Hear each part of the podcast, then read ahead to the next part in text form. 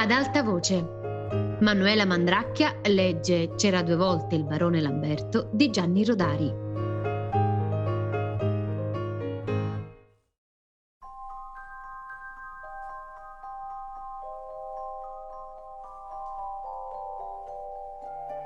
Ricordati che l'uomo il cui nome è pronunciato resta in vita.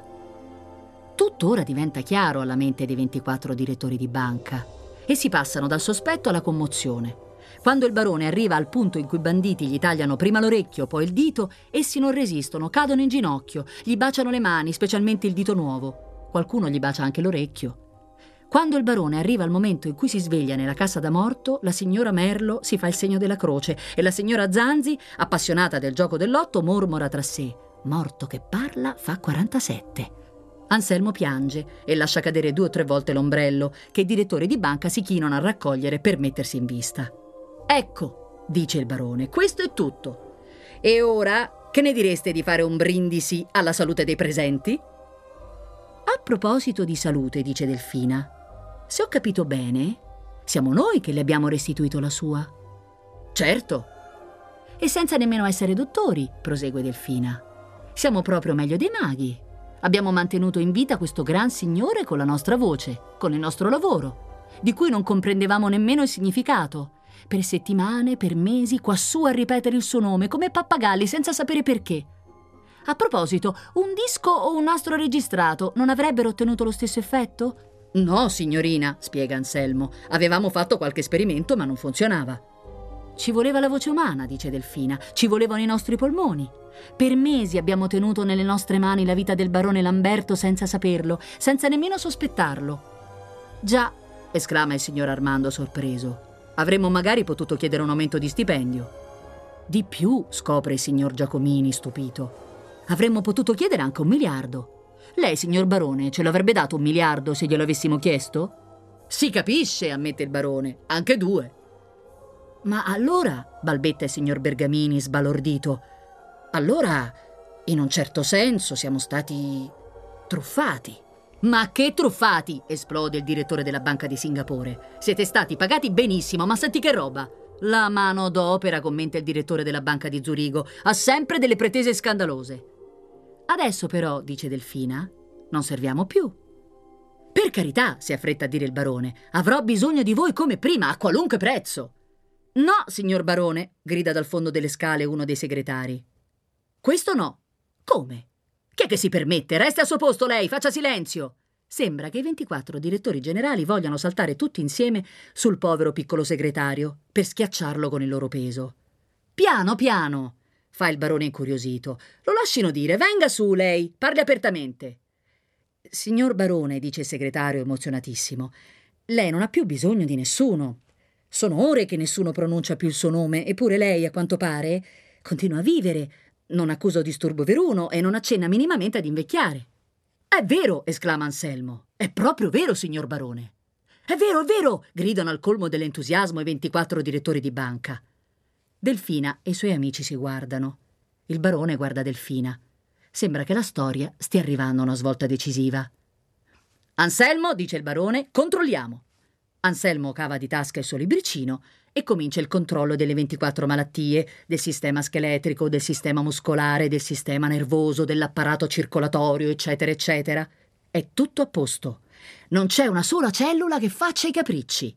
La circolazione dei reticolociti è in aumento. Interessante, mormora il barone, interessante. Mi sento come nei miei giorni migliori. Come mai? Signor barone, insiste il piccolo segretario, deciso a far carriera, il perché è chiarissimo. Lei è rinato, signor barone. La sua vita di prima, quella che era appesa al filo della voce di questi, di questi sei, di questi signori, è finita. Là fuori sul lago è cominciata per lei una seconda vita. Lei non ha più bisogno di nessuno, di nessuno. Interessante, ripete il barone, deve essere proprio così. Mi sento veramente rinato. Quasi quasi prenderei un altro nome per dimenticare quello di prima. Che ne direste di Osvaldo? Mi permetto di consigliare Renato, osa ancora il piccolo segretario. Perché? Renato vuol dire appunto nato due volte e poi. e poi col suo permesso anch'io mi chiamo Renato. Bravo, dice il barone. Ragazzo intelligente. Anselmo, segnati cognome e indirizzo. Merita una promozione. Dunque, mi pare che a questo punto possiamo sciogliere l'assemblea. E noi? domanda la signora Merlo. Siamo licenziati? domanda il signor Armando. Avremo almeno la liquidazione? domanda il signor Bergamini. I 24 direttori di banca protestano in coro. Anche la liquidazione! Ma dove andremo a finire? Il barone Lamberto Renato invece sorride. Strano sorriso, però. Sembra che stia pensando di fare uno scherzo a qualcuno. Uno scherzo maligno. Ma sì! Dice dopo aver sorriso per un centinaio di secondi. La liquidazione ci vuole. Anselmo prepara per ciascuno di questi tre egregi signori e di queste gentili signore un sacchetto di camomilla, scegli l'annata migliore. Consiglierei Tibet del 75. Bravo! approvano i direttori di banca e i loro segretari. Bravissimo! grida il piccolo segretario Renato per battere il ferro finché è caldo. Delfina e i suoi amici restano silenziosi e meditabondi, anche perplessi, anche indignati. Cinque paia d'occhi fissano Delfina. Forse lei ha una buona risposta pronta. Si capisce che la sta pensando da come corruga le sopracciglia, da come si batte col dito medio sul ginocchio. Anche il barone Lamberto guarda Delfina con curiosità. Lei per un pezzo resta zitta, fissando un punto nell'aria, non si capisce esattamente dove, forse una trave del soffitto, forse un vetro della finestra dietro il quale passa maestosamente una nuvola bianca. D'accordo, essa dice finalmente tra la sorpresa generale. Accettiamo il dono generoso del signor barone. Le sue camomille sono più profumate delle rose di Bulgaria, ma noi non vogliamo essere da meno di lui, vero? Ho pensato che anche noi possiamo regalargli qualche cosa. Più che giusto, approva il direttore della Banca di Singapore. Fate una colletta con i vostri risparmi e regalate al barone Lamberto un oggetto ricordo d'oro o d'argento. Un servizio da caffè, propone un altro direttore. Un orologio a cucù. Un portachiavi a forma di isola di San Giulio. Zitti voi, ordina il barone. Ascoltiamo Delfina.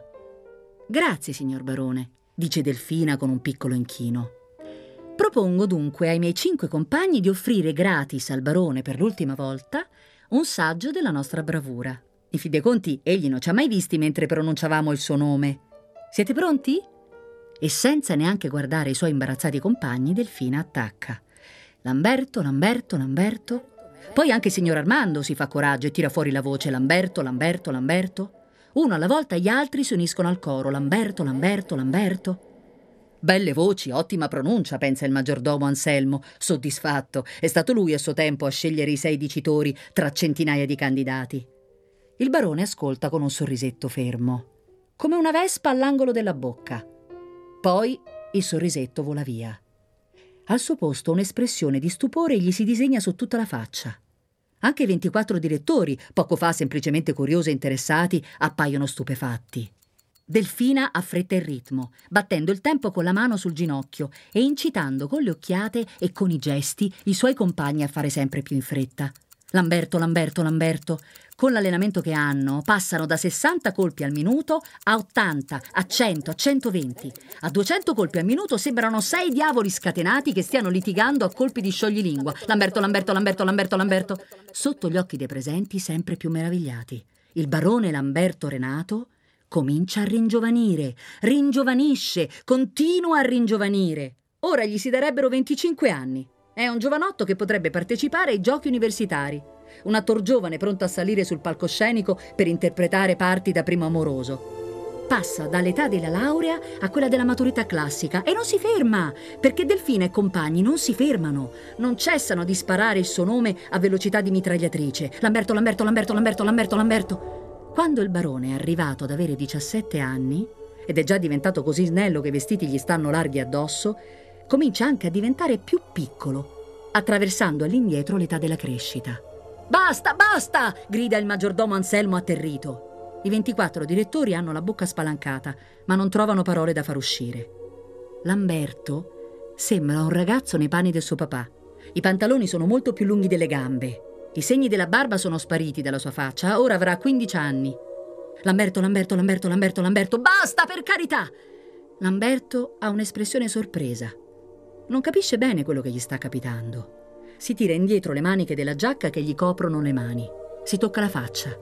Adesso avrà sì e no 13 anni.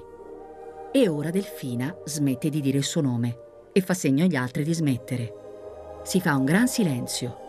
Si vede Anselmo che sparisce di corsa da qualche parte, ma torna quasi subito portando un bel vestitino con i calzoni corti. Signorino, si vuole cambiare d'abito? Questo è quello che le fu regalato nel 1900, anzi nel 1896. È un po' fuori moda, ma tanto carino. Venga, signorino, venga.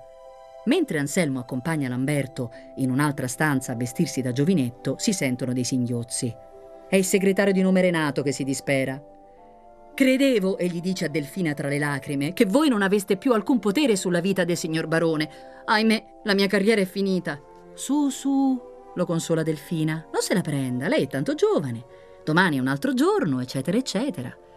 Mi dica almeno in che cosa ho sbagliato. In questo, gli spiega con pazienza Delfina, che lei ha formulato una teoria, ma non si è preoccupato di verificarla. Ma è vero o no che il barone stava bene senza che più nessuno pronunciasse il suo nome? Forse durava ancora l'effetto del funerale con tutta quella gente a nominarlo gratis. Ad ogni modo io ho voluto fare una prova. Intanto che c'ero, ho voluto anche vedere che cosa sarebbe successo introducendo nell'esperimento la variabile della velocità. È chiaro e distinto? Altro che, sospira Renato, lei ha proprio una mentalità sperimentale. Vorrebbe sposarmi? No, naturalmente. Perché? Perché no? Ah, capisco. Ma ecco che Lamberto ricompare tenuto per mano da Anselmo, con l'aria di un ragazzetto sperduto e confuso. Si guarda in giro senza saper che fare. Guarda i presenti come se non li avesse mai visti. Vede Delfina e un timido sorriso compare sul suo faccino. Delfina, dice. Vuole diventare la mia mamma? Ci mancherebbe, risponde Delfina. Prima mi vuole per moglie, ora mi vuole per madre. Deve sempre attaccarsi a me per stare in piedi?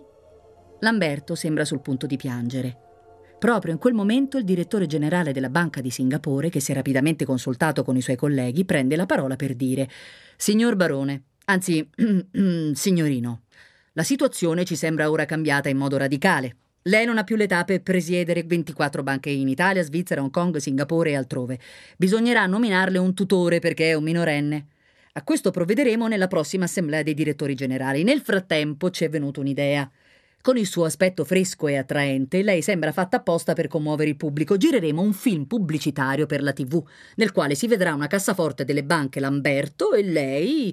Vediamo un po'. Lei si rinchiuderà nella cassaforte sorridendo e pronunciando queste parole. Qui dentro sto al sicuro come nella mia culla. Le va l'idea?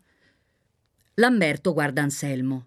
Guarda Delfina in cerca di consiglio, ma Delfina non apre bocca. Gli tocca proprio fare da solo. Stringe i denti e i pugni. Ci pensa su un bel po', finalmente si alza e con voce ferma risponde: Manco per niente!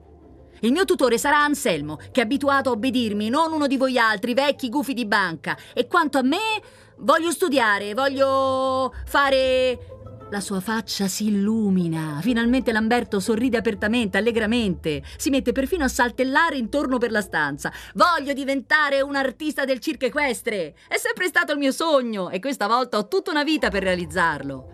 Bravo! grida la signora Zanzi, sempre più commossa. La cosa è assurda, impossibile e perfino indecente, sentenzia il direttore della banca di Singapore. Lei è indecente, assurdo e perfino un po' antipatico, gli risponde Lamberto. Bravo! grida la signora Merlo. I direttori di banca parlano tutti insieme. Delfine e gli altri parlano tutti insieme. Anche Anselmo parla e parla, mentre Lamberto continua a ballare, saltare e mostrare la lingua al signore di Singapore. Farò il trapezzista, l'acrobata, il giocoliere, ballerò sulla corda, domerò i leoni e gli elefanti, farò il pagliaccio, il suonatore di trombe di tamburo, ammaestrerò foche, cani, pulci e dromedari. Farà, farà. Che cosa farà? Questo non si può ancora sapere. Ma Delfina adesso è molto contenta del regalo che ha pensato per lui. Proprio in quel momento il signor Giacomini, che per non restare con le mani in mano aveva lanciato l'amo dalla finestra, tira su un pesce di otto etti. Chi ha detto, grida il signor Giacomini eccitatissimo, che questo era un lago morto? Anselmo, prepari la padella per il fritto. E chi parla male del Cusio l'avrà da fare con me.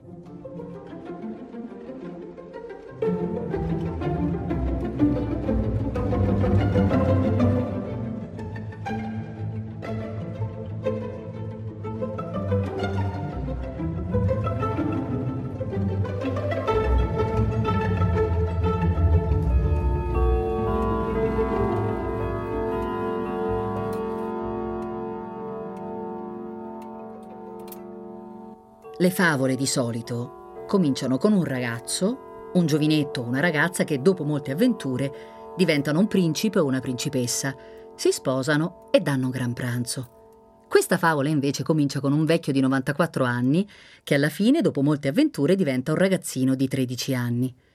Non sarà uno sgarballettore? No, perché c'è la sua brava spiegazione.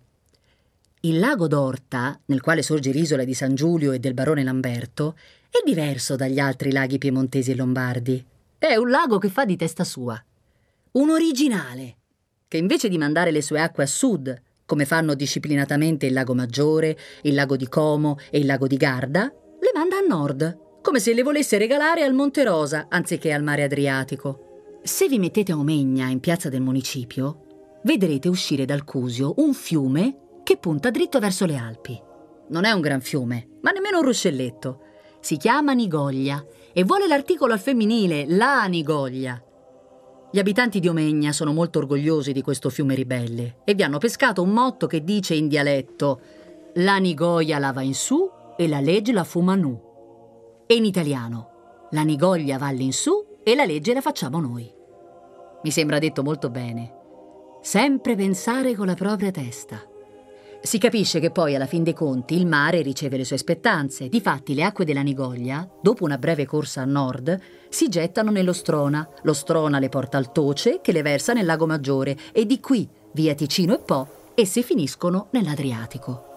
L'ordine è ristabilito.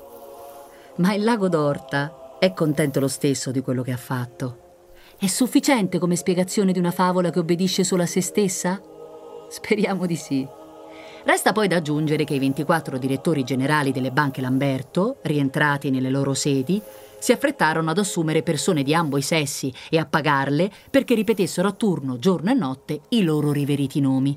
Speravano così di guarire dalle loro malattie e di far camminare il tempo all'indietro. Invano. Chi aveva i reumatismi se li dovette tenere. A chi era calvo non spuntò alcun capello in capo, né biondo né bruno. Chi aveva compiuto i 65 anni non recuperò un solo minuto certe cose succedono una volta sola. A dire la verità, poi, certe cose possono succedere solo nelle favole. Non tutti saranno soddisfatti della conclusione della storia. Tra l'altro non si sa bene che fine farà Lamberto e cosa diventerà da grande. A questo però c'è rimedio. Ogni lettore scontento del finale può cambiarlo a suo piacere, aggiungendo al libro un capitolo 2 o anche 13 mai lasciarsi spaventare dalla parola fine.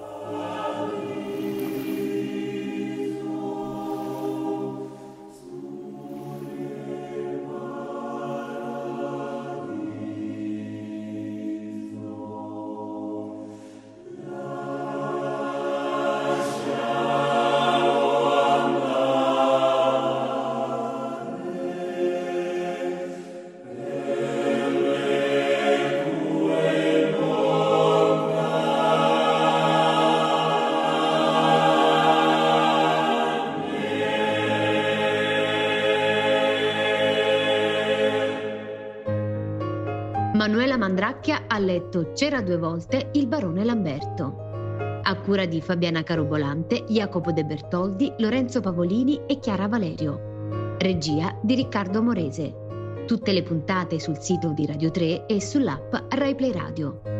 Ad alta voce è un programma Rai Radio 3.